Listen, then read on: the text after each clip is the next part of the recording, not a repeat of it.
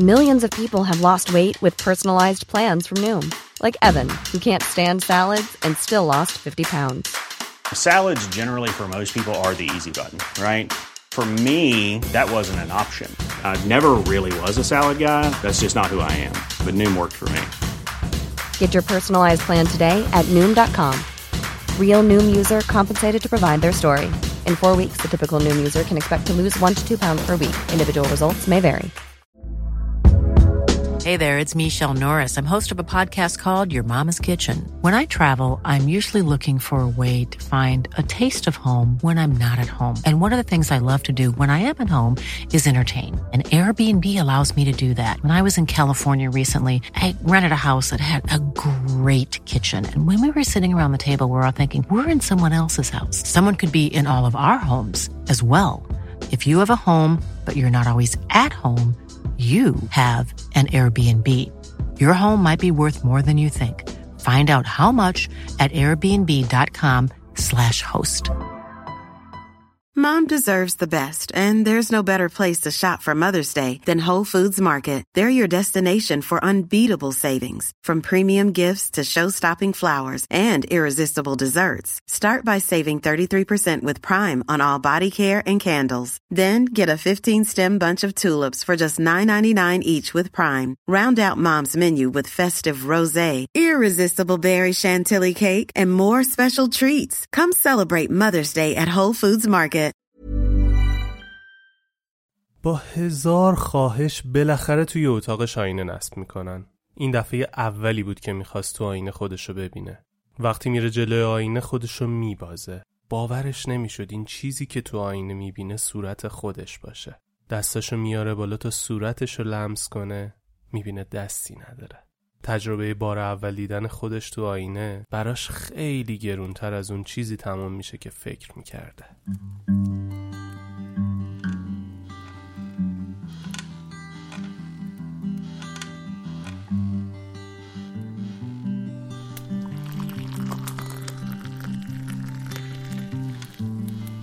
آماده ای قصهمون رو شروع کنیم؟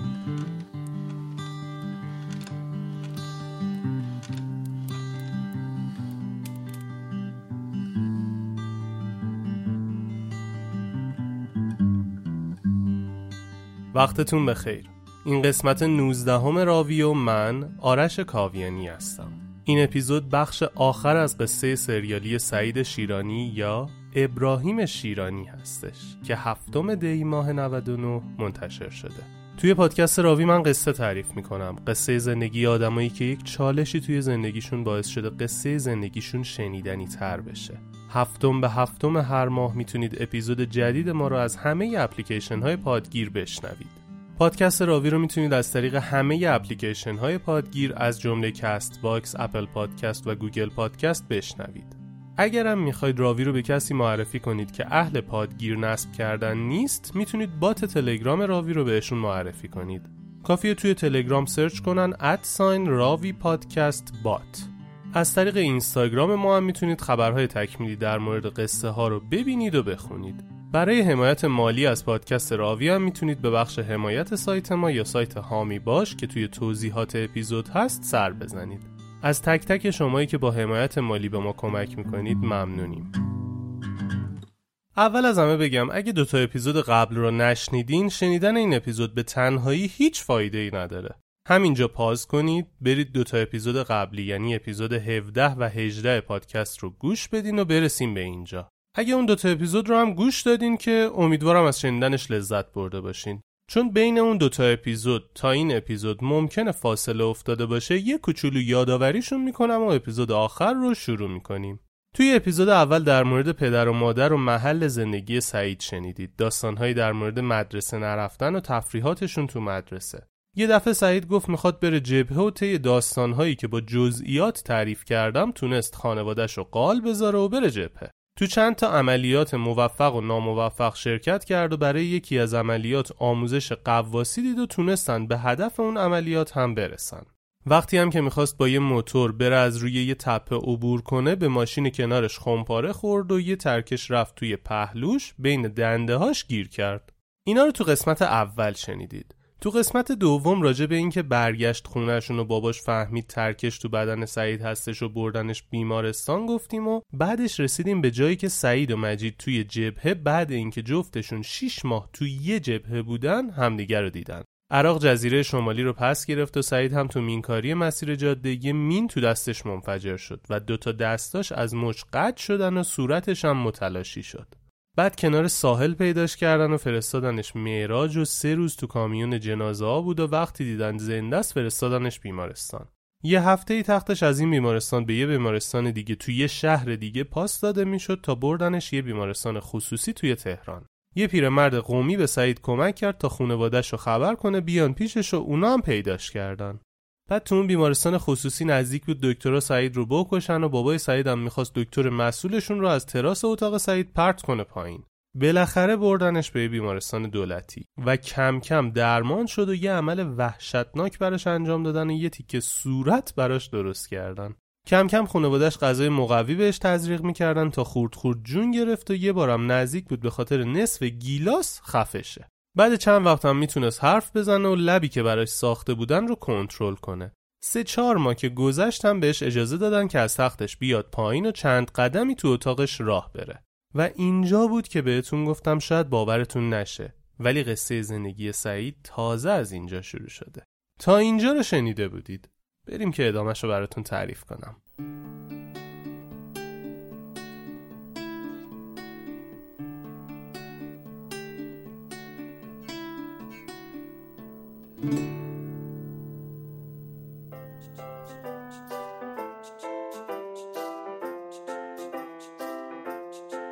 همیشه از این ورونور میشنویم که یه خواب خوب تاثیرش رو روی خیلی چیزا می‌ذاره از جمله تقویت سیستم ایمنی بدن، تناسب اندام، بهبود کارکرد مغز و در کل سلامتی ما.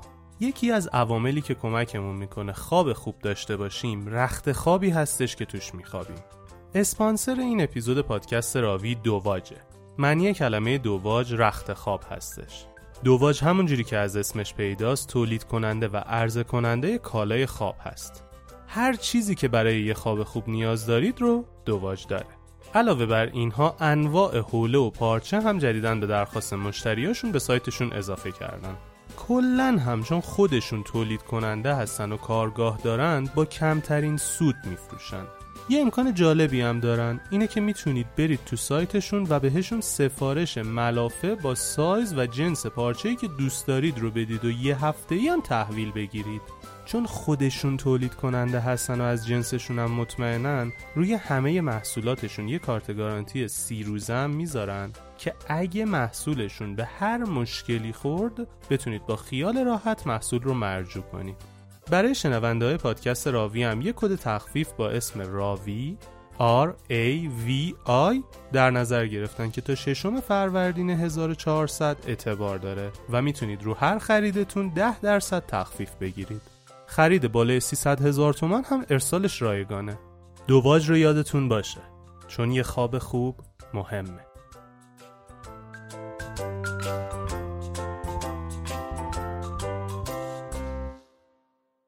همونجوری که تو اپیزود قبل شنیدید سعید یه آدم جدید شده بود آدمی که از دست فقط ساق و بازوشو داشت یه لحظه تصور کنید از نوک انگشت تا مچ دستش هیچی نبود دستی که تا کمتر از 6 ماه پیش کارهای خیلی ظریف و حساس رو انجام می‌داد. اگه از موقع به دنیا اومدن دست نداشت مطمئنا خیلی راحت تر با این موضوع کنار می اومد. حالا سعید دوباره باید از نو زندگی کردن رو یاد می گرفت. حتی واسه کوچیکترین چیزها و ساده ترین نیازهاش باید از نو آموزش می‌دید. باید از نو تجربه می کرد. باید از نو مهارت کسب می کرد. از همه بدترش هم این بود که اسم کرد دستاش هنوز هستن و فقط نمی‌تونه ببینتشون. یعنی تا یه مدتی وقتی ناخداگاه می‌خواست کاری رو انجام بده با فرض اینکه دست داره اون کار رو انجام می‌داد و خب با هر بار انجام دادن این کار به یه مشکلی می‌خورد. بذارید یه خورده بیشتر در مورد این موضوع که باید از نو همه چیز رو یاد می‌گرفت بگم.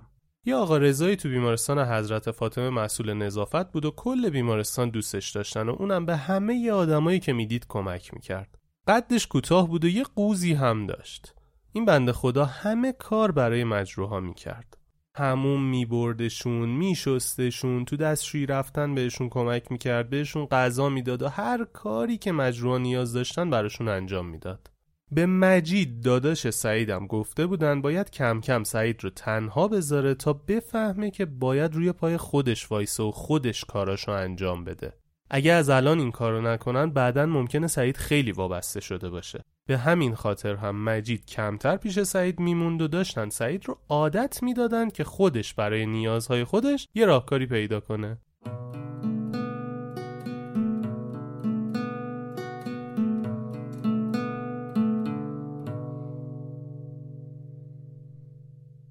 دیگه یه دونه شورت هم کرده بودن تن من و منم همینطور لخت و با همون شورت تو اتاق میتابیدم و بدنم هم پانسمان سر دستم هم پانسمان بود. من ادرارم گرفت. ادرارم گرفت مجیدم نبود. تلاش کردم نشد. آرزا رو صدا زدم نیمد نشنید نبود اونجا. من فکر نمی کنم تو دنیا هیچ کس به اندازه من عذاب کشیده باشد اون موقع. و هیچ کس به اندازه من وقتی تونستم ادرار کنم خودم خوشحال شده باشه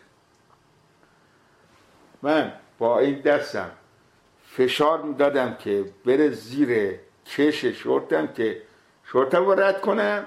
نمی‌شد سر می‌خورد. پانسمان بود. سر می‌خورد رو از بیرون رد میشه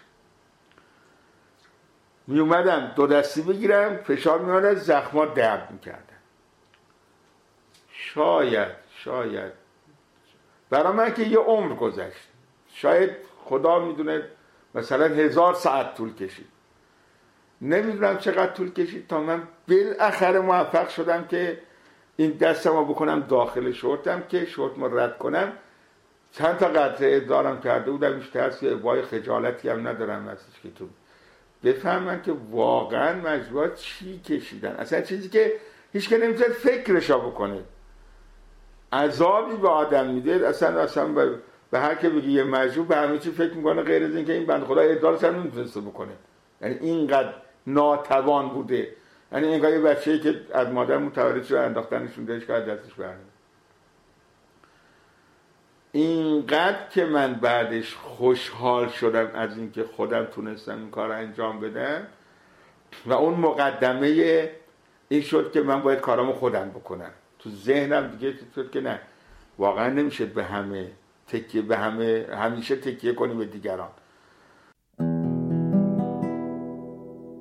و این باور تو ذهنش شکل گرفت که باید خودش گیریم خودش رو عذاب بیرون بکشه. نه فقط این که بتونه خودش دستشویی بره یا غذا بخوره ها. بس خیلی بیشتر از این حرف هست. تو ادامه قصه در موردش میگم بهتون.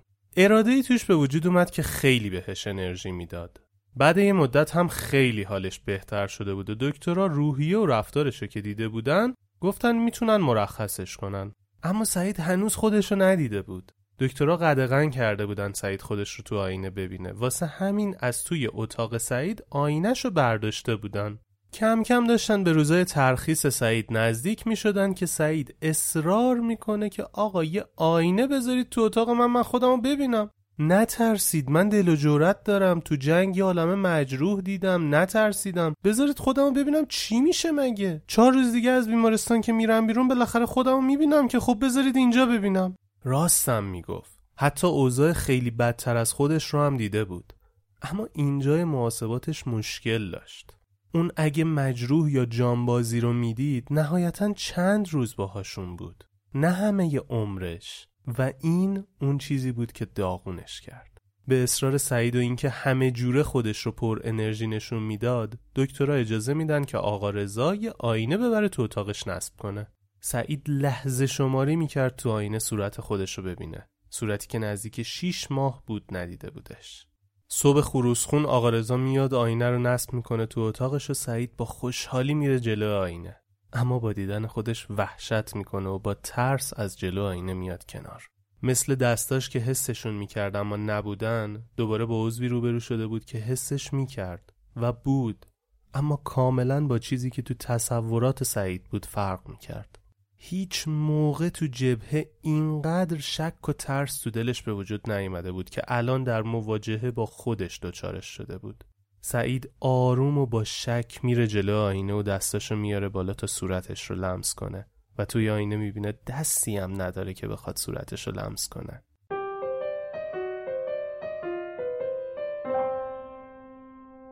یه لحظه تمام خاطرات و تمام دفعاتی که خودش رو تو آینه دیده بود میاد جلو چشش انگار داشت همه اون خاطراتی که توش سعید صورت و دست داشت تون تون پاک می‌شد. از جلوی آینه میاد کنار و میره تو تختش و شروع می‌کنه گریه کردن. استرس و ترس کل وجودش رو گرفته بود و توی تمام سلولای بدنش حسشون می‌کرد. نمی‌دونست چی کار باید بکنه. میترسید مردم قبولش نکنن و مسخرش کنن.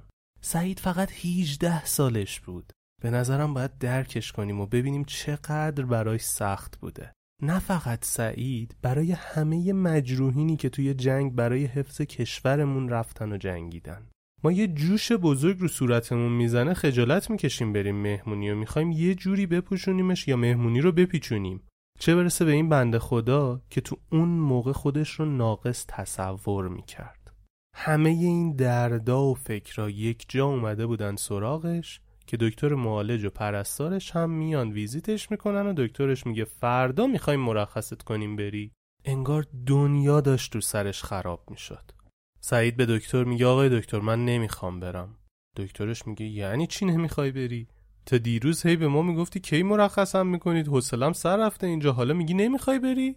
سعید میگه آره نمی‌خوام برم. دکتر میگه بابا ما این اتاق رو احتیاج داریم. یه سری بیمار دیگه منتظرن که بستری بشن و عملاشون رو انجام بدن. سعید میگه خواهش می‌کنم منو مرخص نکنید. دکتر ترس رو تو چشای سعید می‌خونه و به جای پافشاری روحیه بیجا دادن سعی می‌کنه کنارش باشه تا سعید خودش مشکلش رو حل کنه. همون لحظه دکتر به پرستار میگه برید ترخیص سعید رو کنسل کنید. این پسر تا هر وقت که خودش بخواد می‌تونه تو بیمارستان بمونه و هیچ مشکلی هم نیست.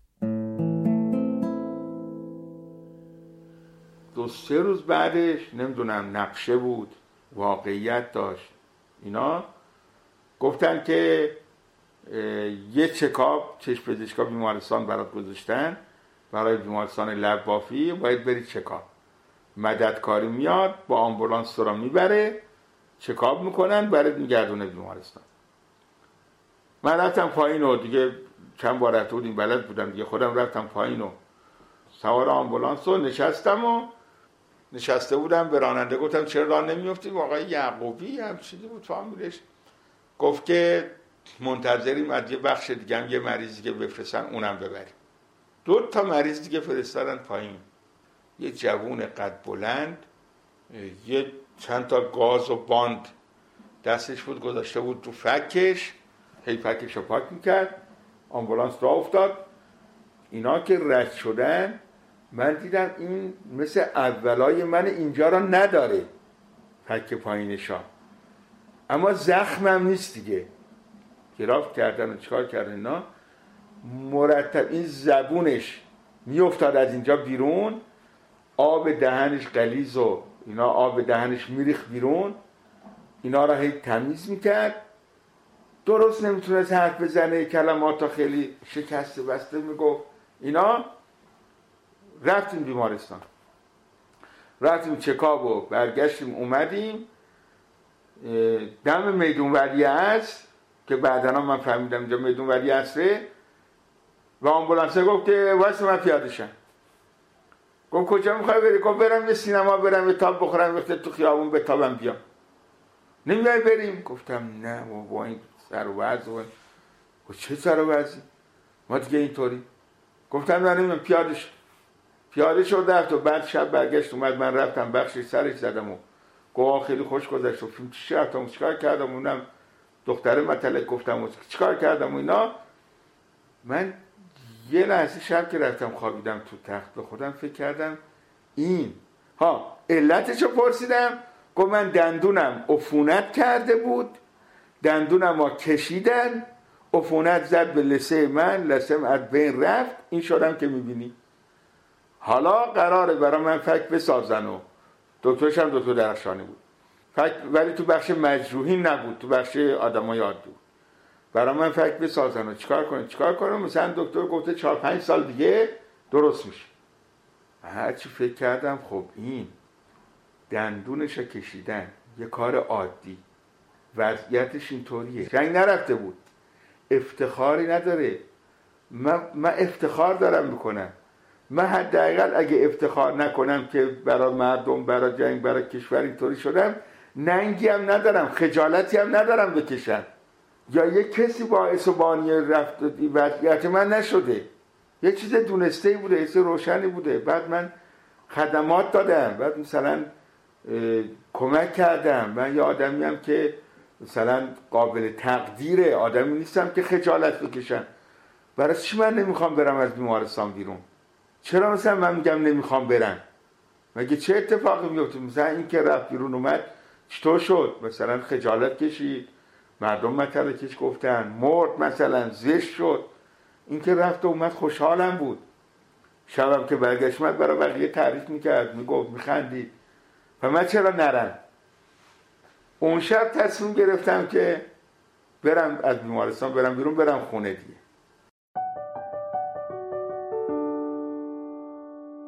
همین اتفاق و دیدن اون شخص باعث میشه جواب خیلی از سوالاتی که تو ذهنش بود رو عوض کنه و تصمیم بگیره که بره شهرشون و زندگیشو ادامه بده.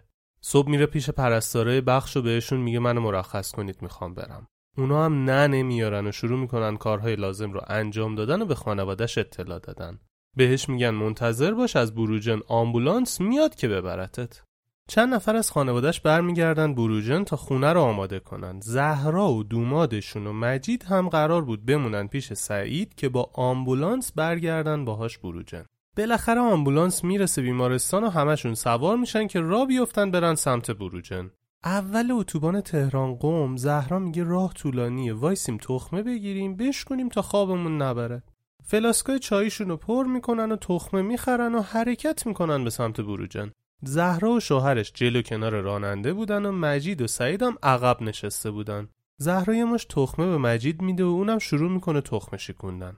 به سعید میگن تو تخمه نمی‌خوای؟ سعید یه خورده با خودش فکر می‌کنه اول میگه نه. بعد می‌بینه بیکاره میگه چرا یه دونه بهم بدید.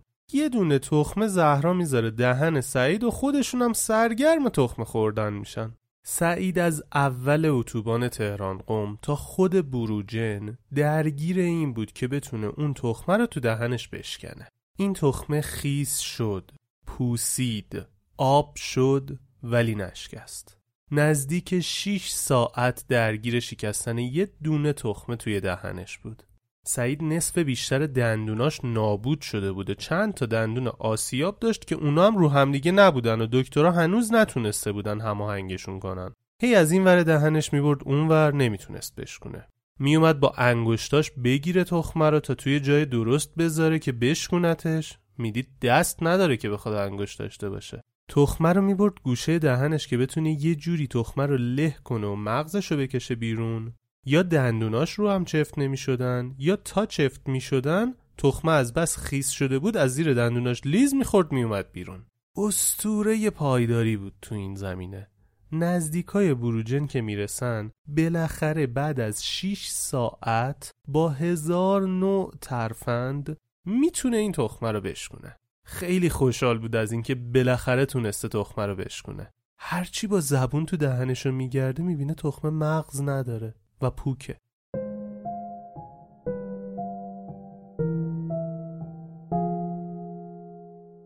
همزمان هم می‌خواست گریه کنه هم بخنده هم داد بزنه. به تخمه می‌گفت آخه لامصب شیش ساعت منو علاف خودت کردی. شیش ساعت من تمام تلاشم و گذاشتم. شیش ساعت جنگیدم با تو. انگار تو دشمن منی جنگیدم باهات. پدر خودم رو در آوردم تو تونستم تو رو بشکنم. حالا پوک؟ خدا رو خوش میاد. اوضاع دندون سعید جوری بود که تا دو سال بعد این جریان نمی‌تونست چیزی رو بجوه و همه غذاها رو آبکی براش درست می‌کردن. حتی برنج هم شل و آبکی درست می‌کردن. سعید برگشته بود و کل شهرشون خبردار شده بودن که چه اتفاقی براش افتاده و میمدن بازیدش یه بار چند تا روحانی میان ایادتشو بهش میگن پسر جان تو دیگه باید به راز و نیاز بپردازی. بنیاد شهیدم که حقوق بهت میده. زندگی تو بگذرون با همین حقوق. سعیدم اجازه نمیده حرفشون زمین بیفته. میگه مگه من مثل شما مفخورم؟ آدم زنده باید کار کنه مسمر سمر باشه. پاشید برید بیرون. پا میشه از خونه بیرونشون می‌کنه و از همونجا جلوی دلسوزی های علکی برای خودش رو می‌گیره. سعید برگشته بود خونه و باید همه چیز رو دوباره از نو یاد می‌گرفت. برزو رو یادتونه؟ قصه اول راوی؟ اون تو بچگی این تجربه رو کسب کرد. سعید تو بزرگسالی با محدودیت های بیشتر. سعید چند تا عضو ارزشمندش رو از دست داده بود. دو تا دست و فک و دندوناش. باید یاد می‌گرفت چجوری بدون این اعضا دوباره مثل قبل زندگیشو پیش ببره. سعید حتی تنهایی نمی‌تونست غذا بخوره و باید یه جوری کمکش می‌کردن. عکسای سعید یا ابراهیم شیرانی رو می‌تونید توی اینستاگرام ما ببینید. سعی می‌کنیم یه بخشی از مستند زندگیش رو هم توی اینستاگرام راوی بذاریم. اگه مثل من واسهتون سواله که چه جوری خودش کارهای خودش رو انجام میده حتما این ویدیو رو ببینید. تو این مدت امید دوستش که از بچگی باهاش همکلاسی بود میاد و شروع می‌کنه با سعید صحبت کردن و تو کاراش کمکش می‌کرده و یه جوری با سعید همفکری می‌کرده که سعید یاد بگیره کاراشو خودش انجام بده و همه چیز رو پیش ببره. اوایل امید به سعید غذا می‌داد. بازم میگم منظورم برنج و خورشت نیستا. همه چیز رو پوره می‌کردن تا سعید بتونه بخورتش. دندونی جایی نبود که بتونه غذا رو له کنه. تفاوتی که امید با خانواده سعید داشت و همین هم به سعید کمک کرد تا روی پای خودش وایسه این بود که امید به هیچ عنوان واسه سعید دل نمیسوزوند و حسابی با سعید شوخی می‌کرد و همه چیزو به مسخره بازی می‌زد. یه مدت که امید به سعید غذا می‌داد خسته میشه و دوتایی با هم ایده می‌زنن که اگه قاشق رو به دست سعید با نخ یا کش ببندن سعید می‌تونه خودش غذا بخوره. دفعات اول که سعید و امید می‌خوان این کار رو تست کنن قاشق رو میبندن به دست سعید و یکی دو بار قاشق در میره. یا سعید به سختی می‌تونست این قاشق رو به دهنش برسونه. خانوادش که این اتفاق رو می‌دیدن ناراحت می‌شدن و هر کدوم یه جوری ناراحتیشون رو نشون می‌دادن. اما امید به جای ناراحتی می‌زد زیر خنده و سعید و مسخره می‌کرد و کاری می‌کرد که سعید فکر کنه که یه آدم مثل همه آدمای دیگه است. اینکه اگه قاشق از دستش بیفته ممکنه بقیه مسخرش کنن و بخندن. اما نباید ناراحت بشه و باید جنبش رو بالا ببره. تقریبا همه این رفتارهای امید باعث شد که سعید بیشتر خودش رو بپذیره و برای عادی بودن تلاش کنه. یه بار امید سعید رو می‌بره سینما تا حالا هواش عوض بشه. خیلی وقت بود بیرون نرفته بودن و با مردم هم ارتباطی نداشتن. وقتی میرن تو سینما و می‌خواستن وارد سالن پخش فیلم بشن امید به سعید میگه چیزی می‌خوری برات بگیرم؟ سعید میگه آره یه ساندویچ می‌خورم. امید یه ساندویچ سفارش میده و سعید میگه خودت نمی‌خوری؟ امید میگه نه من نمی‌خورم سیرم. ساندویچ رو می‌گیرن و میرن تو سالن پخش فیلم و فیلم شروع میشه. سعید به امید میگه یه تیکه از ساندویچمو میدی بخورم. امیدم یه تیکه اندازه یه لغمه از سر ساندویچ می‌کنه و می‌ذاره تو دهن سعید که سعید بخوره. سر ساندویچ هم که مستحضر هستید اکثرا خالیه. یعنی یه تیکه نون خالی کنده بود داده بود به سعید. سعید هم شروع می‌کنه به خوردن و بنده خدا نه دندونه درست داشته نه فک درست. هیچی. 20 دقیقه طول می‌کشه سعید تو دهنش اون تیکه نون رو خمیر کنه و قورت بده. بعد 20 دقیقه سعید به امید میگه امید یه لغمه دیگه از ساندویچ بده. امید میگه از کدوم ساندویچ؟ سعید میگه از ساندویچم که دست تو بود دیگه. امید میگه اگه ساندویچ تو بود که دست من نبود خوردمش تا یاد بگیری وسایل خودتو دست خودت نگه داری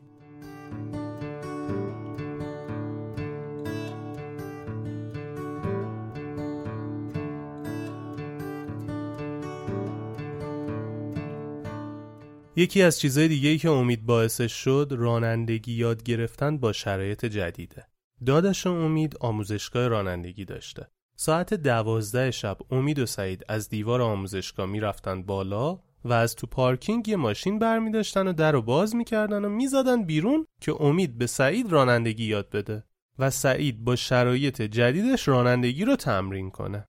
دزدکی ماشین رو می آوردن بیرون شب تا صبح قبل طلوع خورشید رانندگی می‌کردن و دوباره می بردن ماشین رو میذاشتن سر جاش که داداش امید نفهمه. به فکرشون هم خطور نمی‌کرد که کیلومتر شماره ماشین تغییر می‌کنه یا بنزینش تموم میشه. فقط ماشین رو بر می داشتن و می‌رفتن. بماند که چه داستانایی براشون پیش میاد ولی امید کمک میده به سعید که رانندگی با شرایط جدید رو یاد بگیره. مرحله بعد این بود که سعید بتونه خودش بنویسه و همه کارهای شخصیشو خودش انجام بده.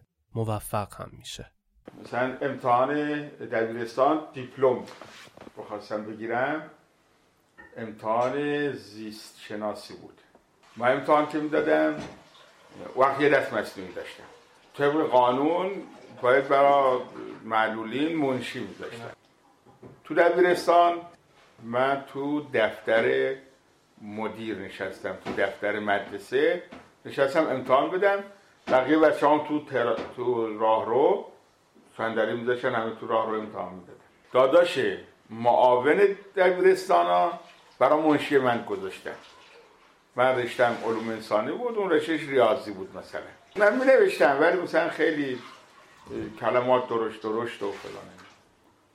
نشستن و من گفتم اون نوشت و تصدیش کردن آوردن 19 آوردن 19 معلمه گفت که معلومه منو مگه اینجا تو, تو دفتر نشستم منشی ما مفشین رسولی بید 19 20 می آوردن گفتم یعنی چه؟ کو یعنی تقلب کردی. هرچی بهش گفتن نه بابا ما اینجا رو گفت نه بابا. یعنی چه؟ از بیمارستان رساده اومده با این وضعیت. حالا گفتم من یه بار دیگه امتحان میدم. باشه؟ امتحان بده دیگه 19 آوردی. گفتم من 19 نیاوردم هرچی تو درست اصلا درس من شما گفتم درم کرد فقط یه شرط داره گفتن شرطی چیه؟ گفتم شرطش نیست که چند تا برگه به من اضافه بدید من با دست مصنوعی می نویسم کلمات درست می نویسم منشی هم دیگه نمی‌خوام. تو جمع هم امتحان میدم یعنی تو دفترم نمیرم. میام تو سالن با همه میشنم امتحان میدم. در خود ما در آوردم و کتاب خوردم دیگه. دو روز بعدش که امتحان بود رفتم امتحان دادم 20 شدم. یعنی امتحان دادم ورقا که جمع کرد گفتم سعی کن. حالا بعد گفتم نه تو یه حرفی زده منم یه حرفی زدم. همه این دانش آموزا می‌دونن. فکر نکنی یه چیز پنهانه. همه مدرسه می‌دونن تو چی به من گفته همه هم می‌دونن من چی جواب دارم. هم حالا باید تکلیف روشن بشه. ورقه را تحصیل کرد بیس آورد. همینطور با این دست مسئله گرفتم پرد کردم صورتش. گفتم اون که دنبال پدر سوختگی و دوزو کرده که تقلبه شمایید نمه. از اون روز دیگه خودم نوشتم. دیگه مطلقا نه نه منشی گرفتم دانشگاهی و و نه منشی گرفتم نه چیزی. دست مصنوعی هم گذاشتم کنار دیگه. چون دست مصنوعی خیلی سخته باشه کار کردن. دیگه هم تو دو دستی می‌گیرم می‌نویسم هم کار انجام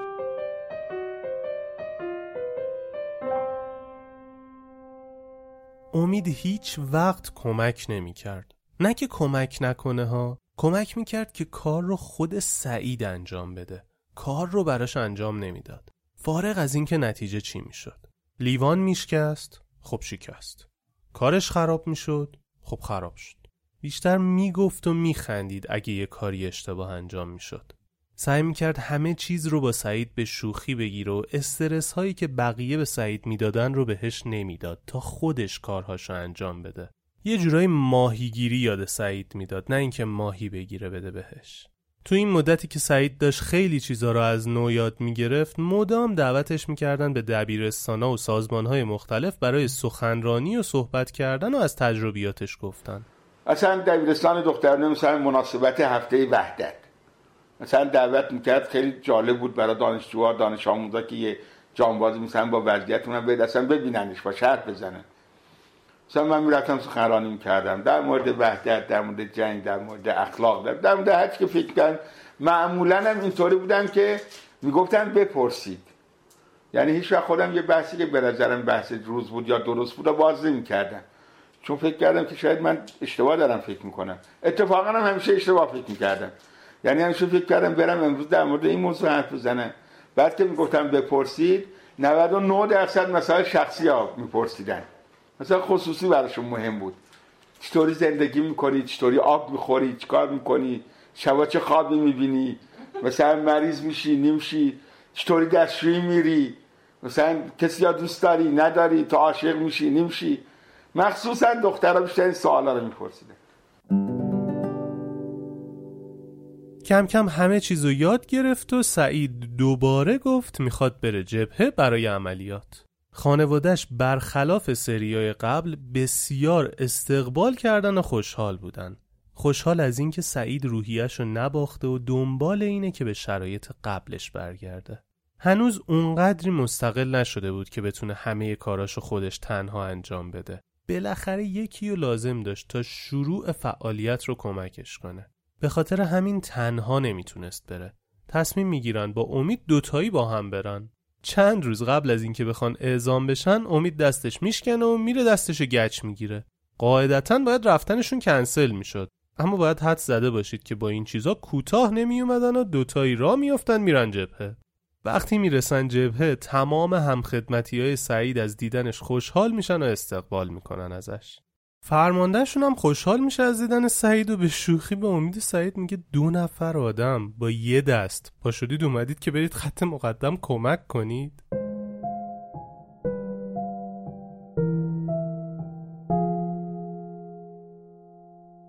سعید و امید رفته بودن که تو عملیات کربلای چهار شرکت کنن ولی خب نذاشتن برن خط مقدم و وقتی عقب موندن و عملیات شکست خورد برگشتن بروجن. اول از همه سعید چند تا امتحان برای درساش رو داد و راه افتاد برای درمانش رفت تهران. قرار بود از لگن و بدن سعید استخون بردارن و بذارن توی فک سعید تا بتونن براش روی استخون فکش دندون کار بذارن.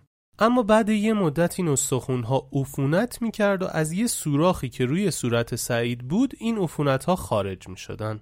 ناامید نشدن و یه دور دیگه یکی از دنده هاش رو برداشتن تا براش استخون فک بسازن. عمل رو انجام دادن اما باز هم پیوند استخون جواب نداد و کم کم استخون به عفونت تبدیل شد و از صورتش خارج شد.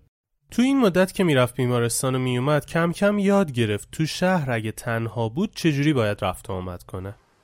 من از بیمارستان می‌خواستم برم خوابگاه امیرآباد تو کارگر شمال خوابگاه دانشگاه تهران.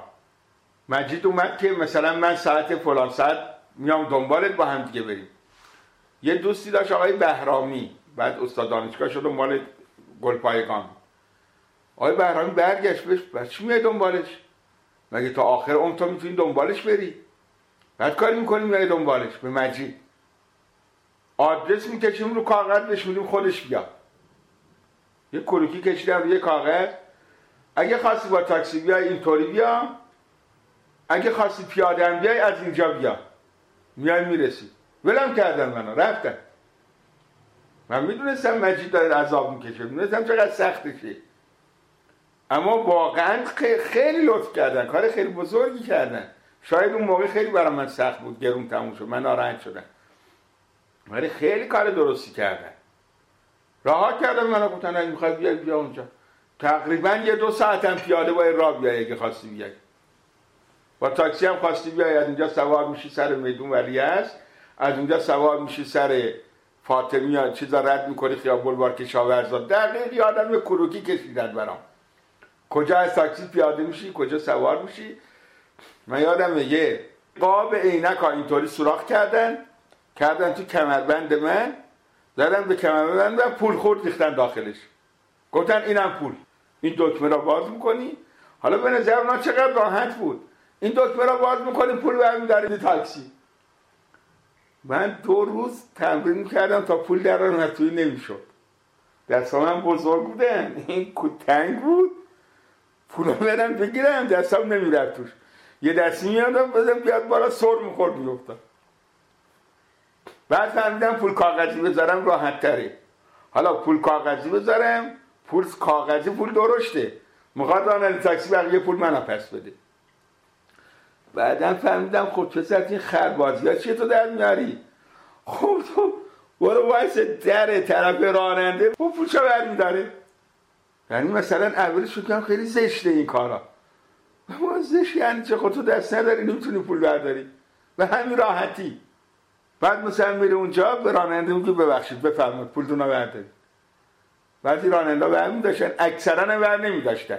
نه آقا اختیار دارید خواهش می‌کنم. شو نمی‌دونم از کجا میفهمیدن من مجبور جنگم ها نه آقا شما برای ما رفتید. اصلا این حرفا نیخواد نه خواهش می‌کنم. بردارید. به وظیفه بوده فلان.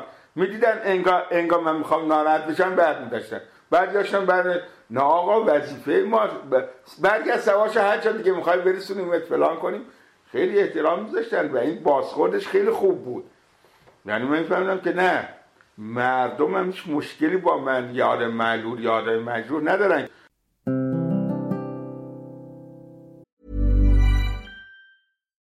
Millions of people have lost weight with personalized plans from Noom, like Evan, who can't stand salads and still lost 50 pounds. Salads, generally, for most people, are the easy button, right? For me, that wasn't an option.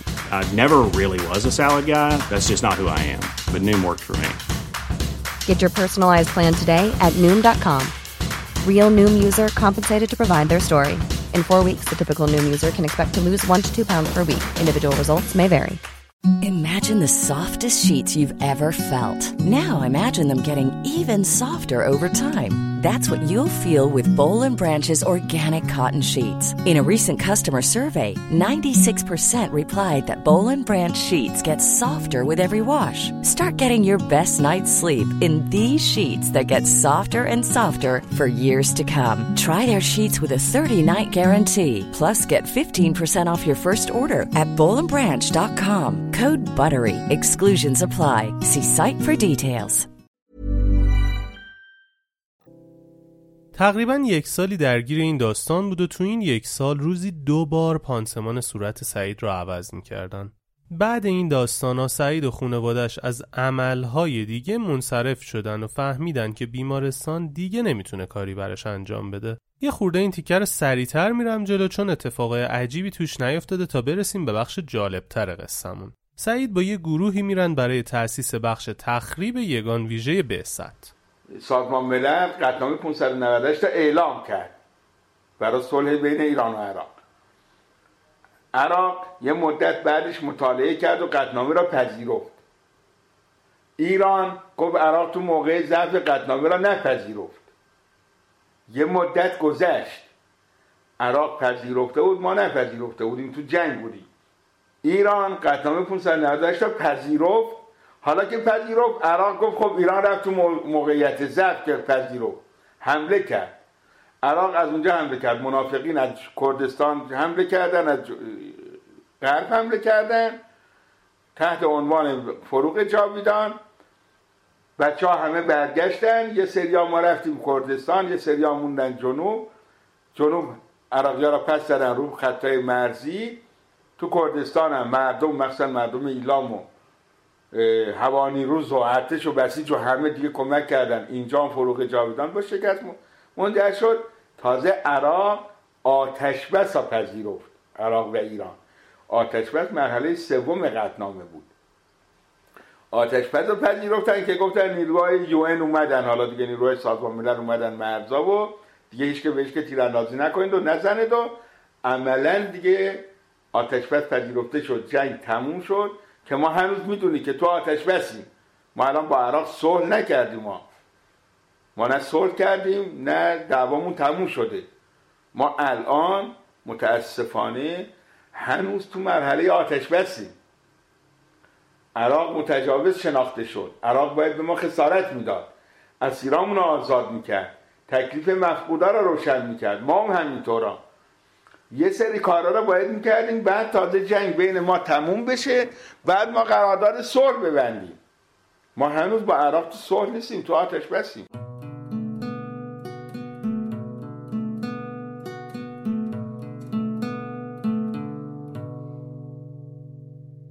بعد جنگ چند وقتی سعید تو خونه بوده که خانوادش تصمیم می‌گیرن براش زن بگیرن. سنت محل زندگی و خانوادهشون این بود که از بچگی یه پسر و دختر رو برای هم نشون می‌کردن. واسه سعید هم قضیه همین بود. یه جورایی ناف بریده داشت. یعنی وقتی دختری به دنیا اومده تو آشناشون خانواده ها تو همون بچگی این دوتا بچه رو برای همدیگه در نظر می‌گیرن. سعید با اون دختر خانم صحبت می‌کنه و می‌بینن که نمی‌تونن با هم باشن. اما نمی‌شد همینجوری بی خیالش بشه. بالاخره از بچگی اسمشون رو همدیگه بوده. کسی خواستگاری اون دختر نمی‌رفته چون اسم سعید روش بوده. سعید نمی‌تونسته خواستگاری کسی بره چون می‌دونستن با یکی هست و باید یه جوری این توافقشون رو علنی می‌کردن. سعید با اون دختر خانم صحبت می‌کنن و می‌بینن که نمی‌تونن با هم باشن. اما نمی‌شده همین جوری بی خیالش بشه. برای اینکه اعلام کنن دیگه با هم نیستن باید یه جوری این توافقشون را علنی می‌کردن که کمترین ضرر به هر خانواده وارد بشه. یعنی باید خواستگاری می‌کردن و رسما خانواده دختر جواب رد به پسر بدن تا مشکلی برای اون دختر که در مقام مظلوم قرار گرفته بود ایجاد نشه. حالا قضیه چی بوده؟ نه دختر نه پسر هیچ کدومشون خودشون تو تصمیم گیری نقشی نداشتن. خانواده ها طبق رسم و رسوم یه چیزی رو در نظر گرفته بودن که مورد تایید دختر و پسر هم نبود. سعید هم نمی‌خواست فقط به خاطر اینکه از بچگی اسمشون رو هم دیگه بوده اون دختر رو مجبور کنه سعید رو با شرایط جدیدی که داشت بپذیره. دوست داشت با کسی زندگی کنه که شرایطش رو بدونه و اون وقت قبولش کنه و دوستش داشته باشه. به خاطر همین باید یه جوری این وصلت رو به هم می‌زدن. اما اگه سعید می‌گفت نمی‌خواد بره خواستگاری مردم نمی‌گفتن که به توافق نرسیدن. می‌گفتن یا دختر یه مشکلی داشته که پسر نرفته اون رو بگیره یا برعکسش. به خاطر همین به صورت مسلحتی خانواده سعید از خانواده دختر خواستگاری رو انجام میدن و خانواده دختر هم خواستگاری رو رد می‌کنن و اعلام می‌کنن دو طرف به توافق نرسیدن. اینجوری مردم هم دیگه نمی‌تونستن چیزی رو به دختر و پسر نسبت بدن. اما با توجه به شرایط سعید یه سری حرفا شروع میشه و یه چیزایی به گوش خانوادهش می‌رسه که ناراحتشون می‌کنه. مثلا می‌گفتن آره بابا حق داشتن دختر ندن به این پسر. کی زن این پسر میشه؟ نه دست داره نه صورت درست حسابی. معلوم نیست چند وقت دیگه زنده است. دختر بنده خدا کل عمرش باید مراقبت کنه از این پسر رو پرستاریشو بکنه. آخرش هم معلوم نیست زندگیشون چی میشه و از این حرفا. سعید و خانوادش هم این حرفا رو دورا دور میشنیدن و واقعا از این حرفا ناراحت بودن. سعید می‌دید که مادرش خیلی از این حرفا ناراحته و واسه همین تصمیم می‌گیره که دختر مورد علاقش رو پیدا کنه و ازدواج کنن.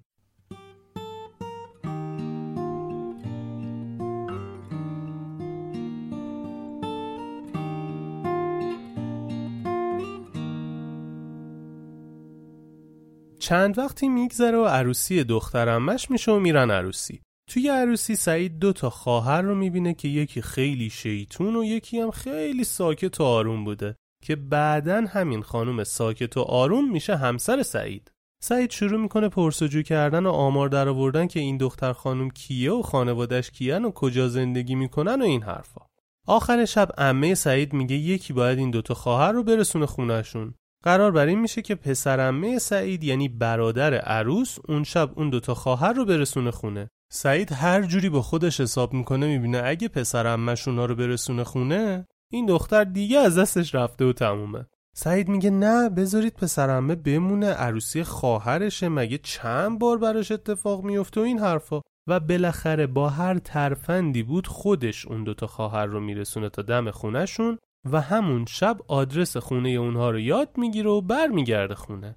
تقریبا یه روز با خودش سبک سنگین می‌کنه و می‌بینه نه مثل که واقعا دلش رفته. روش نمی‌شد به خانوادش بگه و قبلش هم باید خیالش راحت می‌شد و تحقیق می‌کرد. زنگ خواهرش زهرا می‌زنه که تازه بچه دار شده بود و میگه زهرا من می‌خوام ازدواج کنم دختری رو هم که دوست دارم پیدا کردم. میام تهران دنبال تو میارمت اینجا که بریم راجع بهش تحقیق کنیم. خواهرش هم خیلی خوشحال میشه و میگه باشه آماده میشم بیا. صبح روز بعد سعید ماشینش رو می‌بره فرودگاه تو پارکینگ می‌ذاره و یه بلیت می‌گیره به سمت تهران و دو تا بلیت می‌گیره واسه برگشت و میره خواهرش رو بر و یه روزه میاره بروجن و از همون فرودگاه میرن دم خونه اون دختر خانوما. سعید خواهرش رو می‌بره دم خونه اون دختر خانم و میگه این خونهشونه. خواهرش بهش میگه خب اسمش چیه؟ سعید میگه نمی‌دونم. خواهرش بهش میگه خب چند تا دخترن؟ سعید میگه نمی‌دونم. فقط می‌دونم قدش چقدر و قیافش حدودا چه شکلیه. خواهرش میگه خیلی خوب خب بیا بریم تو ببینیم کدومشونه. سعید میگه من که نمیام تو برو. تو رو آوردم که تو بری واسه چی تو رو آوردم؟ خواهرش هم پیاده میشه میره دم خونه ای که سعید بهش گفته بود و میگه یه لیوان آب میشه بهم بدید بخورم تشنمه و اونا هم تعارف می‌زنن. خواهرش بره تو و اونم میره. سعید تو ماشین از استرس دل تو دلش نبود و هی ساعت رو نگاه می‌کرد. نیم ساعت یه ساعت دو ساعت. هرچی میگذشت بیشتر نگران می‌شد. تا یهودی تق تق یکی می‌زنه به شیشه ماشین.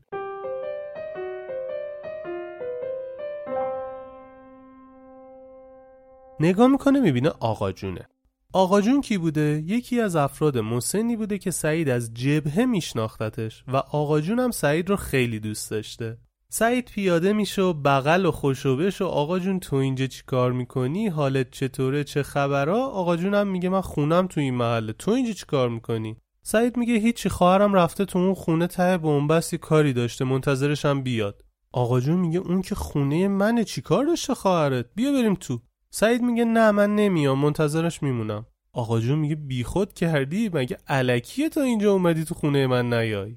دستشو می‌گیره و بر میدارتش میرن تو خونه و یه یالا میگن و میشینن. خواهر سعید میگه این برادر منه. آقا جونم میگه این پسر رفیق منه و با هم تو جبهه جنگیدیم. میشینن و یه سری حرف می‌زنن و بالاخره خدافزی می‌کنن و میان بیرون. خواهرش بهش میگه منم پسندیدمش. خیلی دختر خوبیه. سعید 20 سالش بود و اون دختر 18 سالش. سعید می‌دونست امش با خونواده آقا جون در ارتباط و میشناستشون و میره به امش میگه امش هم میگه که نه امه اینا رسمشون اول دختر بزرگتر رو شوهر بدن اون خواهر بزرگتر داره. بیا بریم خواهر بزرگترش رو برات می‌گیرم. سعید گفته نه امه من همون دختر رو می‌خوام. امش شروع می‌کنه دو تا دختر دیگر رو پیشنهاد دادن و سعید میگه یا اون دختر یا هیچکی. می‌فهمه امش خیلی دلش نیست و بیخیالش میشه. زهرا روز بعد به مامان باباش میگه و اونا خیلی ناراحت بودن که چرا سعید به خودشون نگفته که یه کاری براش بکنن. زرین شهر یه امام جمعه داشت که سعید از جبهه میشناختش. این بنده خدا توی جنگ به سعید گفته بود من خودم میرم برات خواستگاری و خودم خطبه عقدت رو می‌خونم. یه روز صبح سعید را میفته میره زوباهن باباشو از سر کارش سوار می‌کنه و سر زور میره دم خونه این حاج آقا که روحانی هم بوده که بیا به حرفت وفا کن. حاج آقا شروع می‌کنه با سعید حالا احوال و تعارف می‌کنه میرن تو و مهمونشون میشن و ناهار می‌خورن با هم دیگه. سعیدم داستان رو برای حاج آقا میگه و میگه اومدیم یه تحقیقی بکنیم و شما سوال جواب کنید ببینید صلاح چیه. حاج آقا میگه خب دختر کیو میگی؟ سعید میگه دختر کوچیکه آقا جون. حاجی میگه کی از آقا جون بهتر؟ دختراش طلا. خودش حرف نداره. من سی ساله میشناسمش. مشورت نمی‌خواد خوب جایی رفتی. سعید میگه خب یه استخاره کنید. حاجی میگه استخاره نمی‌خواد. خیالت راحت باشه. فقط یه داداش داره که ممکنه با اون به مشکل بخوری. وگرنه همه خانوادهشون عالی و خوش اخلاقن و شروع می‌کنه دونه دونه راجع به همه اعضای خانواده آقا جون صحبت کردن. سعید میگه خب با اون برادرش که به مشکل می‌خوریم چیکار کنیم؟ حاجی میگه می‌زنیم تو پوزش. دختر و خانواده به این خوبی رو به خاطر یه برادر که نمیشه ول کرد. سعید میگه خیلی خب ممنون از لطفتون. پس ما الان زحمت رو کم می‌کنیم. حاج آقا میگه بشین کارت دارم. حاجی تلفن رو بر میداره و زنگ می‌زنه به امام جمعه محلی که خونه آقا جون بود و بهشون میگه پیغام بفرستید. خونه آقا جون بگو داریم میایم خواستگاری. سعید هنگ می‌کنه و میگه حاج آقا من مادرم رو نیاوردم خودم لباس درست نپوشیدم کاری نکردیم هیچی نگرفتیم زشت اینجوری آخه خواهر و مادر من پدرم رو در میارن اگه بفهمن. حاج آقا میگه کاری نمی‌خوایم بکنیم که. دو کلام می‌خوایم بپرسیم ببینیم دختر میدن یا نه. بقیه کارشو بعدا می‌کنیم. یالا یالا یالا. را میافتن میرن سمت خونه امام جمعه محل آقا جون و اونو همراه می‌کنن و می‌برن خونه آقا جون واسه خواستگاری. همشون با هم میشینن و صحبت می‌کنن و آقا جونم بله رو میگه. حاج آقا یهو میگه خب مهریه تعیین کنید. بابای سعید میگه هر چی بگن ما میپذیریم. آقا جون میگه من این پسر چند ساله می‌شناسم. عین پسر خودمه. چی نمی‌خواد. خیالمون ازش راحته. حاج آقا میگه اصلا شما چیکارید که می‌خواید مهریه تعیین کنید؟ دختر خودش باید مهریهش رو بگه.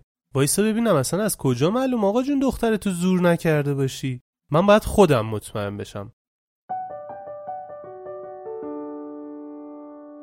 سعید رنگ از روش میره.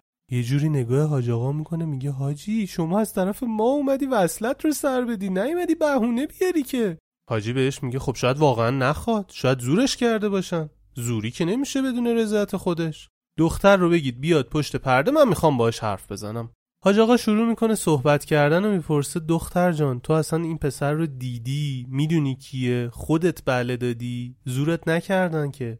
دخترم میگه آره حاج آقا تو عروسی دیدمش و میشناسمش. آره میخوامش. حاج آقا میگه ببین دختر زورت نکرده باشن. این پسر وضعیتش همینه که می‌بینی. نترس. من پشت تو هم منم اگه دختر داشتم شاید بهش نمی‌دادم. ترس نداره راستشو بگو. بابات نزده باشدت. نترسونده باشدت. راستشو به من بگو. و یه مشته از این حرفا. خیال حاج آقا که راحت میشه دختر رو زورش نکردن مهریه رو تعیین می‌کنن و پا میشن که برن برادر عروس از راه می‌رسه. همونی که حاجی به سعید در موردش التیماتوم داده بود. بدون اینکه حرف خاصی بذارن جا می‌ذارن. میرن و سعید خوشحال و خندون برمیگرده با باباش خونه و وقتی داستان رو میگن مادرش شاکی میشه میگه یعنی چی بدون من رفتید خواستگاری؟ و خیلی ناراحت میشه. بابای سعید به زنش میگه آخه زن این از بچگی کدوم کارش رو عقل و منطق بوده و حساب کتاب داشته که تو از این کارش ناراحت شدی؟ این بچه تکلیفش کی با خودش مشخص بوده که الان مشخص باشه؟ خوشحال باش که بالاخره یکی رو پیدا کرده. اگه زیر بار زن گرفتن نمی‌رفت و می‌گفت ازدواج نمی‌کنم می‌خواستی چی کار کنی؟ بالاخره باباش با یه داستانی مامانش رو راضی می‌کنه و بهش میگه خوشحال باش که عروسدار شدی. مامانش میگه خب کیه؟ چه شکلیه؟ الا و بلا من می‌خوام ببینمش. سعید زنگ می‌زنه حاج آقایی که رفته بودن پیشش برده بودشون خواستگاری. میگه حاج آقا مامان من گیر داده می‌خواد عروسش رو ببینه چیکار کنیم؟ حاج آقا میگه طوری نیست تماهنگ می‌کنیم همه با هم بریم پیششون. روز بعد سعید با مامان و بابا و خانوادهش را میفتن میرن پیش حاج آقا که باهاش برن خانواده عروس رو ببینن. حاج آقا هم میگه حالا که همتون اومدید بریم یه عقدم ببندیم. بدون اینکه نظر سعید و خانوادهش رو بپرسه زنگ می‌زنه. این ور اونور میگه به مادر شهید اسماعیلی بگید سفره عقد آماده کنه و بیاره خونه آقا جون. پا میشن میرن خونه آقا جون و سعید با یه شلوار پشمی و کاپشن ساده و عروس هم با یه چادر رنگی میشینن پای سفره و حاج آقا هم عقدشون رو می‌خونه. بعد عقد حاج آقا در گوش سعید میگه واسط عقدشم کردم که دیگه هیچ کسی نتونه هیچ کاری بکنه. برو خیالت راحت. خانواده ها میگن اینجوری که نمیشه. باید یه مهمونی و مراسم بگیریم و عقد رسمی انجام بدیم. ساعت و روز رو تعیین می‌کنن و هر کدوم یه تعدادی مهمون نزدیک دعوت می‌کنن برای مراسم عقد. روز موعود سعید و خانوادش با چهار تا اتوبوس میرن زرین شهر. شهری که خانواده عروس اونجا بودن و با محل زندگی سعیدینا 60 کیلومتر فاصله داشته. اون زمانا مهمونی عقد رو ساعت چهار می‌گرفتن و شیش هم تموم می‌شد. برنامه ای برای شام و این چیزا هم نبوده. ساعت شیش میشه و می‌بینن نه خیر مراسم رو تموم نکردن. کاشف به عمل میاد که آقا جون گفته من می‌خوام برم جبهه یه سری کار دارم. تو خونم هم دختر مجرد دارم. عروس جوونم تو خونه دارم. به این پسرم نمی‌تونم بگم نه یا زن تو ببینی. باید همین امشب زن تو برداری ببری. هرچی تو سر مفشون زدن گفته بود الا و لابد باید ببری. خب حالا بهمن ما بحث اومده بود بروجم بحث اومد اشرف خواهر بزرگ زنم ایال من از احواز اومده بود. با خواهر من دست به یکی می‌کنن میگن چاره نیست. امشب باید این عروسی ها برگزار کنیم. اگه مدیریتش هم نکنیم همه چی به هم میپاشه درد سر میشه. آقا جونم آدمی نیست از حرفش کوتاه بیاد. شما باید ببرید این دختر خواهرم به ننه بابا میگه راه کار نداشته باشی چیکار داری من درستش می‌کنه خب خواهر من خیلی خانم زرنگی باهوشی خیلی خانم اجتماعی سر و زبوندار. دیگه دست به دست هم میدن با اشرف و مادر شهید اسماعیلی و اون ملک خانم و اینا. حالا آقا جونم شوهر دخترش جانباز هفتاد درصد می‌خواد عروسی کنه. رفته یه بیرق امام حسین آورده زده رو پشتبون خونش به هر کم رسیده گفته امشب عروسی دعوتی. تصمیمش گرفته بوده. حالا مردم ما چطوری راضی کنیم بمونن؟ این دیویستایی که از بروجن اومدن به اسم عقد کنون اومدن. عقد کنون یعنی ساعت 6 بعد ظهر تموم.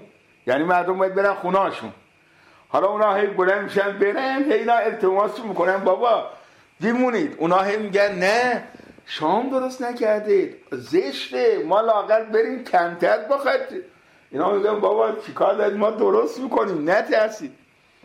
خلاصه با چه خواهش و تمنایی مهمونا ما رو نگرد میداره که شما بمونید. در طول این مدت هم حالا می‌خوان عروس ببرن دیگه ماشین می‌خوان که عروسا ببره. پسر آمون تنگیز یه پیکان قرازه داشت. منم خب ماشینم وانت بود. گفتن آقا این پیکان رو درست کنید پیکانم بیابون باش بیرتن گرد خاکی. این پیکان رو درست کنید گل بزنید عروسا باش ببرید بردن پیکان رو. چند نفر پیدا شدن. پیکان رو چند نفر رفتن. روبان خریدن و بردن چیکار کردن فلان نه؟ منو هیچ که هیچی بمونیم. با اصلا آدم حساب نمی کردم. تو چیکار چیکار کنیم؟ هیچی. بره تو کار نباشه. درست می‌کنیم خودمون. حالا چطور میشه؟ هیچی کار نداشته باش. حالا امشب چیکار باید بود هیچی به کار کار نداشته باش. همه به ما گفتن تو کار نداشته باش خودمون انجام میدیم. حالا منم مثلا یه کارمند مثلا دومادم باید همه کارم نمی‌دونم می‌دونی؟ چون همیشه روتین هر وقت هر مشکلی پیش اومد همونجا حلش می‌کردیم. یعنی اصلا انگار آموزش اینا انگار بلد بودیم انگار زندگیمون اینطوری همالا اینطوریه. رو روال انگار پیش رو می‌فهمیم که وقتی مشکل پیش اومد یا مسئله پیش اومد باید مسئله رو حل کنی. نمی‌تونی بندازیش کنار. نمی‌تونی دعوا کنی نمی‌تونی فوش بدی. مسئله دیگه پیش اومده دست تو نی. باید مسئله رو حل کنی. نباید اصاب همه را دعوا کنی. این مسئله یاد زور میشه خراب می‌کنید کارا. بهتره که راه حلش پیدا کنی مدیریتش کنی. یه سری آدم مسئول تهیه غذا شدن یه سری آدم مسئول بزن به رقص شدن یه سری آدم رفتن پاسور رو بردن نشستن تو اتاق پاسور بازی کردن. یا حاج آقای بود حاج آقا میر مرشدی این معاون امام جمعه بروجن بود شهر ما. اونم با ما اومده بود اونم شد قورچی ما. اونم شد ساختوش ما که به ما راهنمایی و اصلا عروسی چیه؟ مردا چرا عروسی می‌کنن؟ چیکار می‌کنن؟ دیگه شروع شد و اونم به من گفت اینجا کار نشد. حالا مثلا اکسا که گرفتن من اینطوری سر انداختم پایین اینطوری اونم هی داره تو گوش من حرف می‌زنه. مثلا بچه ها جنگ اومده بودن شروع کردن مجلس ها گرم کردن من یکی بره شد قربونیش کردن جلو من یکی فلان شد یکی آواز خونده یکی فلان کرد. نذاشتن دیگه به مردم سخت بگذره. زنونه هم که کار خودشون می‌کردن. ماشین هم مثلا چند تا جوونا رو مسئول کردن ماشین آماده کنن. همه دست به دست هم دادن مدیریت کردن. به جایی که همه بگن نه وقت نداریم نیم شد همه گفتن یالا می‌تونیم درستش می‌کنیم.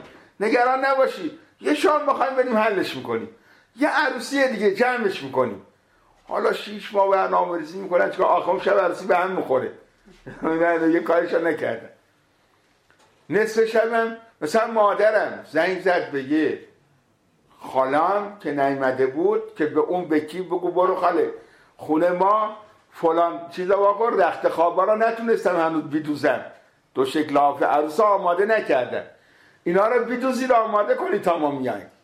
مثلا اونا برن اون خونه یکی اون برو خونه رو جارو کن. یکی اون چیکار بکن؟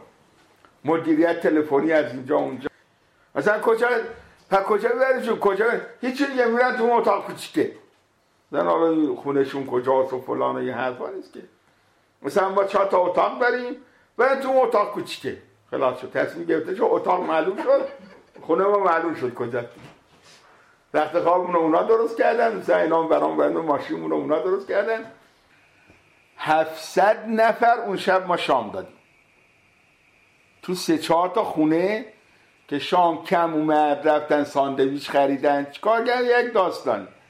دیگه اینقدر شام کم میاد که ملک خانم کوکو درست کرده مردم گشنه نمونن اون شب. راه افتادن تمام رستوران ها ساندویچ یا این ور کتلت یه پرچلو کباب از این ده تا ساندویچ از اون. بالاخره همه مردم ها شام دادن تا دوازده یک شب. بالاخره عروسی تموم میشه و با یه داستانی اون شب عروس رو بر میدارن و بر میگردن بروجن. همون شبم برف میومد و جاده بسته میشه و هلال احمر میاد و یه سری داستان داشتن تا اتوبوسا برسن بروجن. سعید اون موقع توی بنیاد شهید مسئول بخش مسکن مستضعفین بود. همه چی داشت عادی سپری می‌شد تا خبر میدن که پروفسور تسیه قرار بیاد ایران و چند تا از مجروحین جنگ رو عمل کنه. سعیدم جزو همین مجروحین بود. پروفسور تسیه کی بوده؟ بزرگترین جراح پلاستیک دنیا. بچه اول سعید و خانومش به دنیا اومده بود و شیش ماهش بود. خانواده سعید میگن این زن بچه داره. داره شیر میده. نباید تو استرس قرار بگیره. به خاطر همین بهش میگن سعید برای یه کاری باید بره تهران و بابا و داداشش هم باهاش میرن. پروفسور تسیه استخون جمجمه سعید رو باز می‌کنه و از لایه تویی جمجمه سعید یه تیکه استخون بر میداره و میاره بیرون. بعد این استخون رو مثل استخون فک براش می‌سازه و توی صورت سعید کار می‌ذاره. این عمل نزدیک 16 ساعت طول می‌کشه و با موفقیت انجام میشه. اما دوباره یه مدتی برای سعید توی مدش لوله می‌ذارن و خورد و خوراکش از اون طریق انجام میشه تا استخون فکش درست جوش بخوره و سر جاش قرار بگیره. چند روزی از عمل میگذره تا بالاخره به خانم سعید میگن و تنها خانومش پا میشه میاد تهران و با همه دعوا می‌کنه که به چه حقی هیچی به من نگفتید و این کار رو انجام دادید. خیال کردید من میترسم؟ اگه میترسیدم که زنش نمی‌شدم و یه دعوای اساسی با همه می‌کنه. تقریبا یک سالی کجدار مریض سعید و خانوادش با این داستان سر می‌کنن تا سعید به حالت عادی خودش می‌رسه و تصمیم می‌گیره از کار کارمندی بیاد بیرون و برای خودش کار کنه.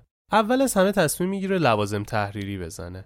مغازه رو را میندازه و میره جلو تا یه اتفاقی میفته یه بار یه یه بسته نوک مداد اتود فروختم که بعد خیلی برام گرون تموم شد.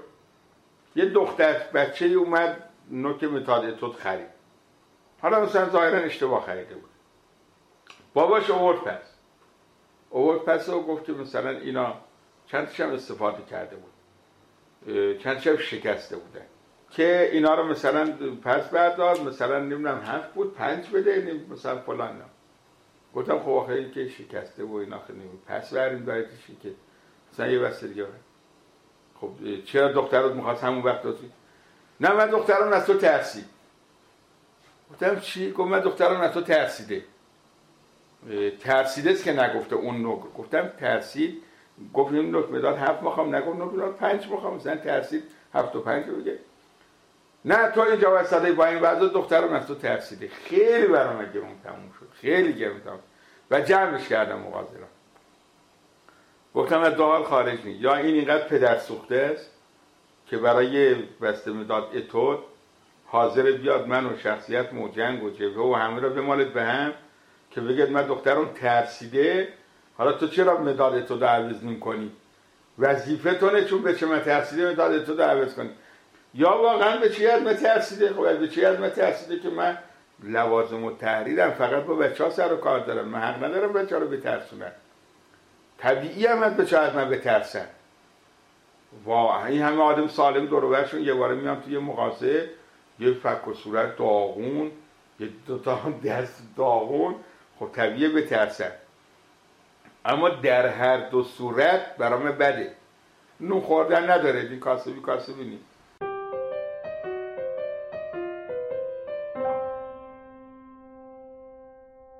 بعد از اینکه لوازم تحریری رو میبنده میره مغازه ظروف کرایه می‌زنه و دو سه سالی هم اون مغازه رو داشت تا با درآمدش یه زمین کشاورزی هم می‌خره و شروع می‌کنه روش کار کردن. تو همین بازه تصمیم می‌گیره بره دانشگاه و درس بخونه. کنکور میده میره دانشگاه پیام نور رشته مدیریت. رشته مدیریت اون چیزی نبود که علاقه داشت. سعید علاقش این بود که وکالت بخونه. کنکور که داده بود کسی که براش انتخاب رشته کرده بود گفته که من وسط یه رشته نزدیک خونت انتخاب می‌کنم که بتونی بری و درس بخونی یا اذیت نشی. ولی اصلا نگاه نکرده بود که علاقه سعید چیه. بعد کمتر از یک سال هم سعید می‌بینه نه این رشته رو دوست داره نه خرج زندگی میگذره. تصمیم می‌گیره تحصیل رو بیخیال بشه و سختتر کار کنه تا دوباره بعدن توی موقعیت بهتر برگرده و درسشو بخونه. زمین کشاورزی سودی نداشت و تا یه مدتی باید روش سرمایه گذاری می‌کرد تا به درآمد برسه.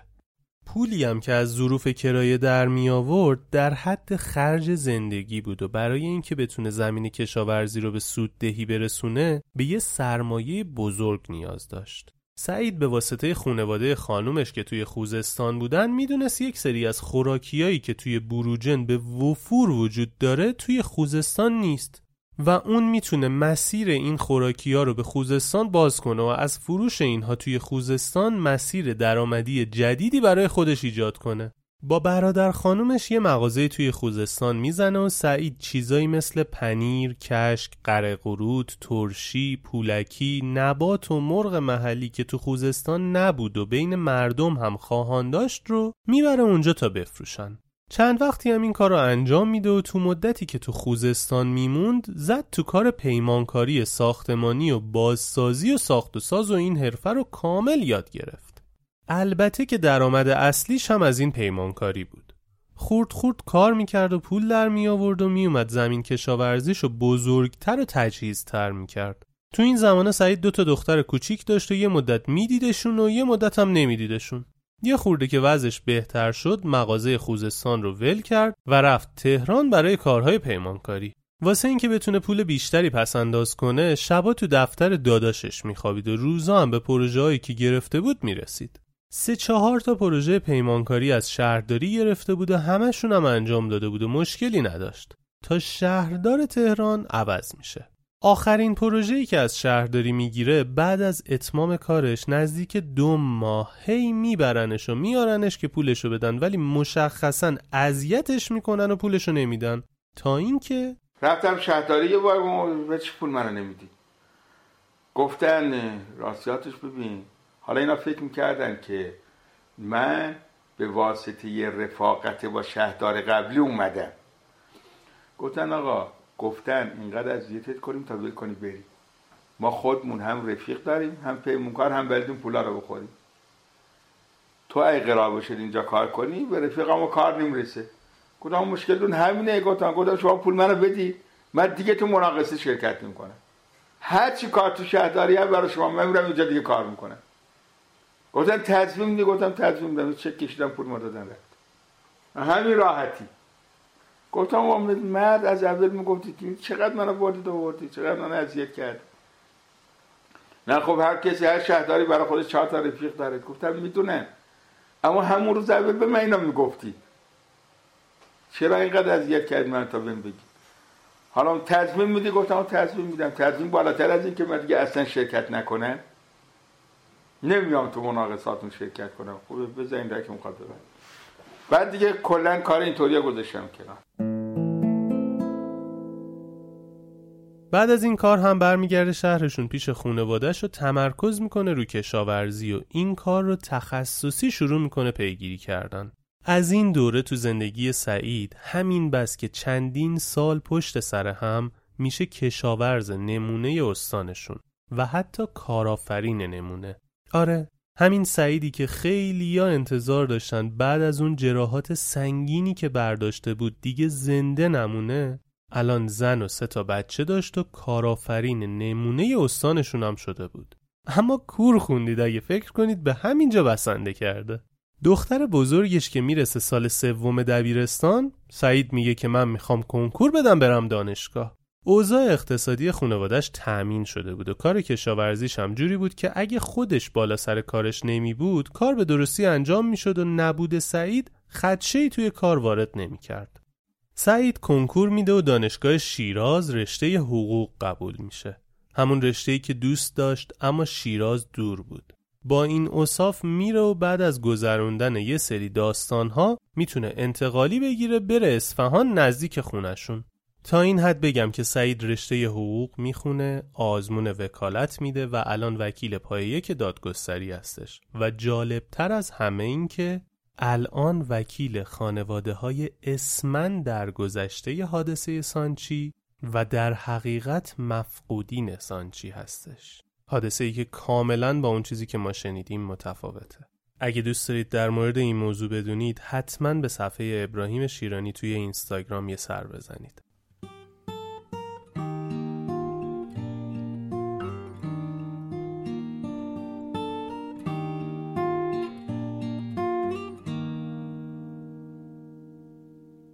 خب امیدوارم از این سه قسمتی که شنیدید لذت برده باشید. لازمه به یه سری چیزایی اشاره ریزی داشته باشم. سعید ازم خواست حتما به این موضوع اشاره کنم که توی بیمارستان حضرت فاطمه اگه زحمت و دلسوزی و روحیه دادن پرستارای اونجا نبود معلوم نبود واسه سعید چه اتفاقی میافتاد. پرستارا واقعا از جون براش مایه گذاشتن و مثل عزیزانشون از سعید مراقبت کردن. توی اپیزود اول هم گفته بودم من هیچ موقع از داستانهای جنگ خوشم نمیومد چون نمی‌تونستم باشون ارتباط برقرار کنم. همیشه فیلمایی که از جنگ ایران و عراق می‌دیدم داستانهای خشک و صحنه های خاک گرفته ای رو داشتن که هیچ احساسی توشون نبود. هیچ چیزی نداشتن که منو به خودشون جذب کنن. اما قصه سعید منو به خودش جذب کرد. اینکه واقعی بود اینکه معجزه توش داشت اینکه قدرت خواستن رو به هم نشون داد واقعا برام جذاب بود. واسم جذاب بود چون چهره واقعی جنگ رو دیدم. دیدم که بابا اونا هم سوپرمن نبودن. اونا هم از شکم مادراشون بیرون اومده بودن. اونا هم با پدر مادرشون دعوا می‌کردن. اونا هم برای پدر مادرشون ناز می‌کردن. اونا هم اگه درد داشتن نمی‌تونستن دردشون رو مخفی کنن. و خیلی موضوعات دیگه. من اسم این که یه نفر بعد از اینکه مین تو دستش منفجر میشه و با اون شرایطی که شنیدید تا دو هفته بدون رسیدگی به زنده میمونه رو هیچ چیزی به جز معجزه نمی‌تونم بذارم. قصه سعید به هم نشون داد که اگه خدا یا هر آفریننده ای که شما اسمشو می‌ذارید نخواد هیچ اتفاقی نمیافته. حتی اگه همه بدون شک بگن که شما میمیرید. قصه سعید به من نشون داد که معجزه خدا همیشه وجود داره. فقط باید بهتر ببینیم. قصه سعید هی این بیت شعر رو به من یادآوری می‌کنه. گر نگهدار من آن است که من می‌دانم شیشه را در بغل سنگ نگه میدارد. سعید قصه ما فقط یه نماینده است. یه نماینده از آدمایی که فکر می‌کردن کار درست همونیه که انجام دادن.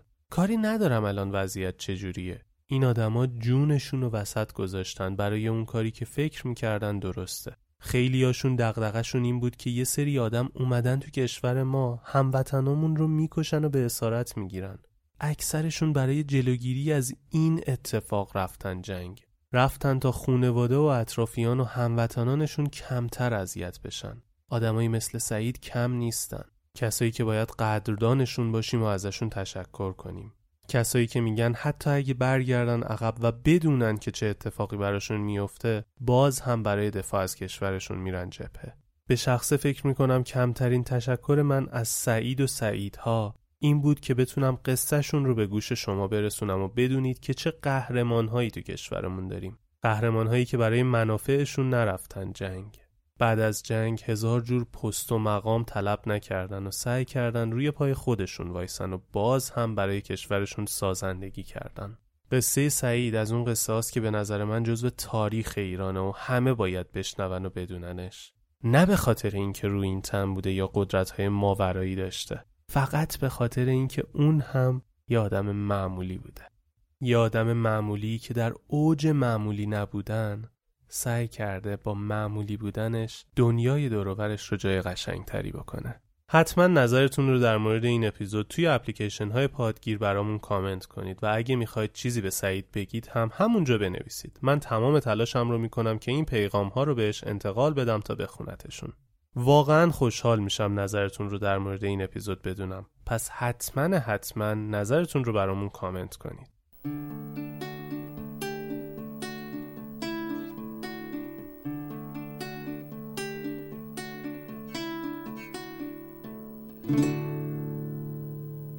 چیزی که تا اینجا شنیدید اپیزود سوم و پایانی از قصه سریالی سعید شیرانی بود. خوشحالم که تا اینجا اپیزود رو گوش دادید و امیدوارم از شنیدن این قصه لذت برده باشید. پادکست راوی رو می‌تونید از طریق همه اپلیکیشن های پادگیر و بات تلگرام راوی بشنوید. اگر از راوی خوشتون میاد ممنون میشیم ما رو به دوستانتون معرفی کنید و بهشون یاد بدید چجوری باید از اپلیکیشن های پادگیر ما رو بشنون. اگه دوست دارید در مورد قصه های راوی اطلاعات تکمیلی بخونید و در جریان عکس ها و خبرهای مربوط به شخصیت های قصه های راوی باشید حتما اینستاگرام ما رو follow کنید. page اینستاگراممون رو یه بازسازی اساسی کردیم و پست های مرتبط جالب می‌ذاریم. مطمئنم از دنبال کردن page مون لذت می‌برید. پادکست راوی رایگانه اما راهی برای حمایت مالی هم در نظر گرفتیم. حمایت مالی شما خیلی به ما توی ادامه کارمون انرژی و انگیزه میده و پیشا پیش قدردان محبتتونیم. ممنونیم از دواج که اسپانسر این اپیزود پادکست راوی شد. بعد شنیدن این اپیزود من با خودم چند تا قرار گذاشتم. قرار اول اینکه یه آدم چه لباسی میپوشه و جامعه چه برچسبی رو بهشون می‌زنه نمی‌تونه مشخص کنه که ذات اون آدم چطوریه. حواسم باشه گول لباس و چیزی که جامعه می‌خواد به هم تحمیل بکنه رو نخورم و سعی کنم خودم اون آدم رو بر اساس شخصیت و نوع بودنش بشناسم. یا حداقل از تجربیات آدمایی که بهشون اعتماد دارم برای شناختن اون آدم استفاده کنم. قرار دوم سعید به هم یاد داد که اصلا مهم نیست چه اتفاقی برای من افتاده. حتی اگه مین هم تو دستم منفجر بشه باز منم که انتخاب می‌کنم با این اتفاق چجوری کنار بیام. اینکه کنج عزلت بشینم یا برم یه کارآفرین بشم و یه آدم الهام بخش فقط انتخاب منه و برمیگرده به اینکه خودم رو مسئول ساختن روحیم می‌دونم یا می‌ذارم شرایط و آدمای دوروبر روحیم رو برام بسازن. و قرار آخر هیچ کسی اندازه خانوادم برام دل نمیسوزونه. و تو سختی ها حمایتم نمی‌کنه. قرار گذاشتم قدر خانوادم رو بدونم و همیشه حواسم بهشون باشه. مثل همیشه. آخر قصه اینجاست. اما قصه آخرم این نیست. آخر قسم اما قصه آخرم این نیست.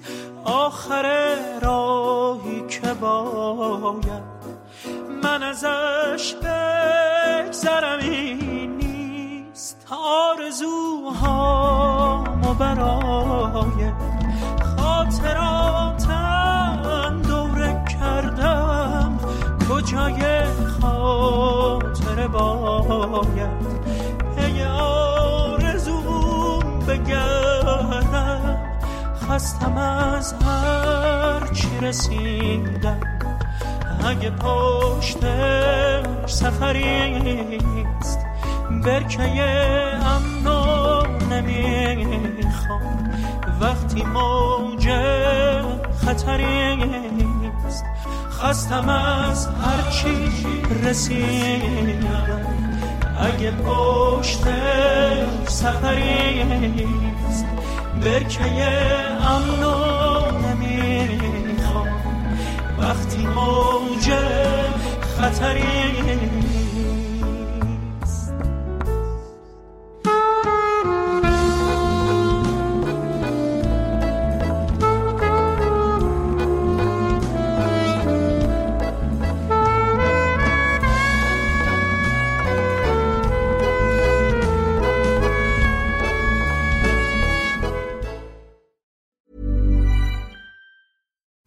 deserves the best, and there's no better place to shop for Mother's Day than Whole Foods Market. They're your destination for unbeatable savings, from premium gifts to show-stopping flowers and irresistible desserts. Start by saving 33% with Prime on all body care and candles. Then get a 15-stem bunch of tulips for just $9.99 each with Prime. Round out Mom's menu with festive rosé, irresistible berry chantilly cake, and more special treats. Come celebrate Mother's Day at Whole Foods Market.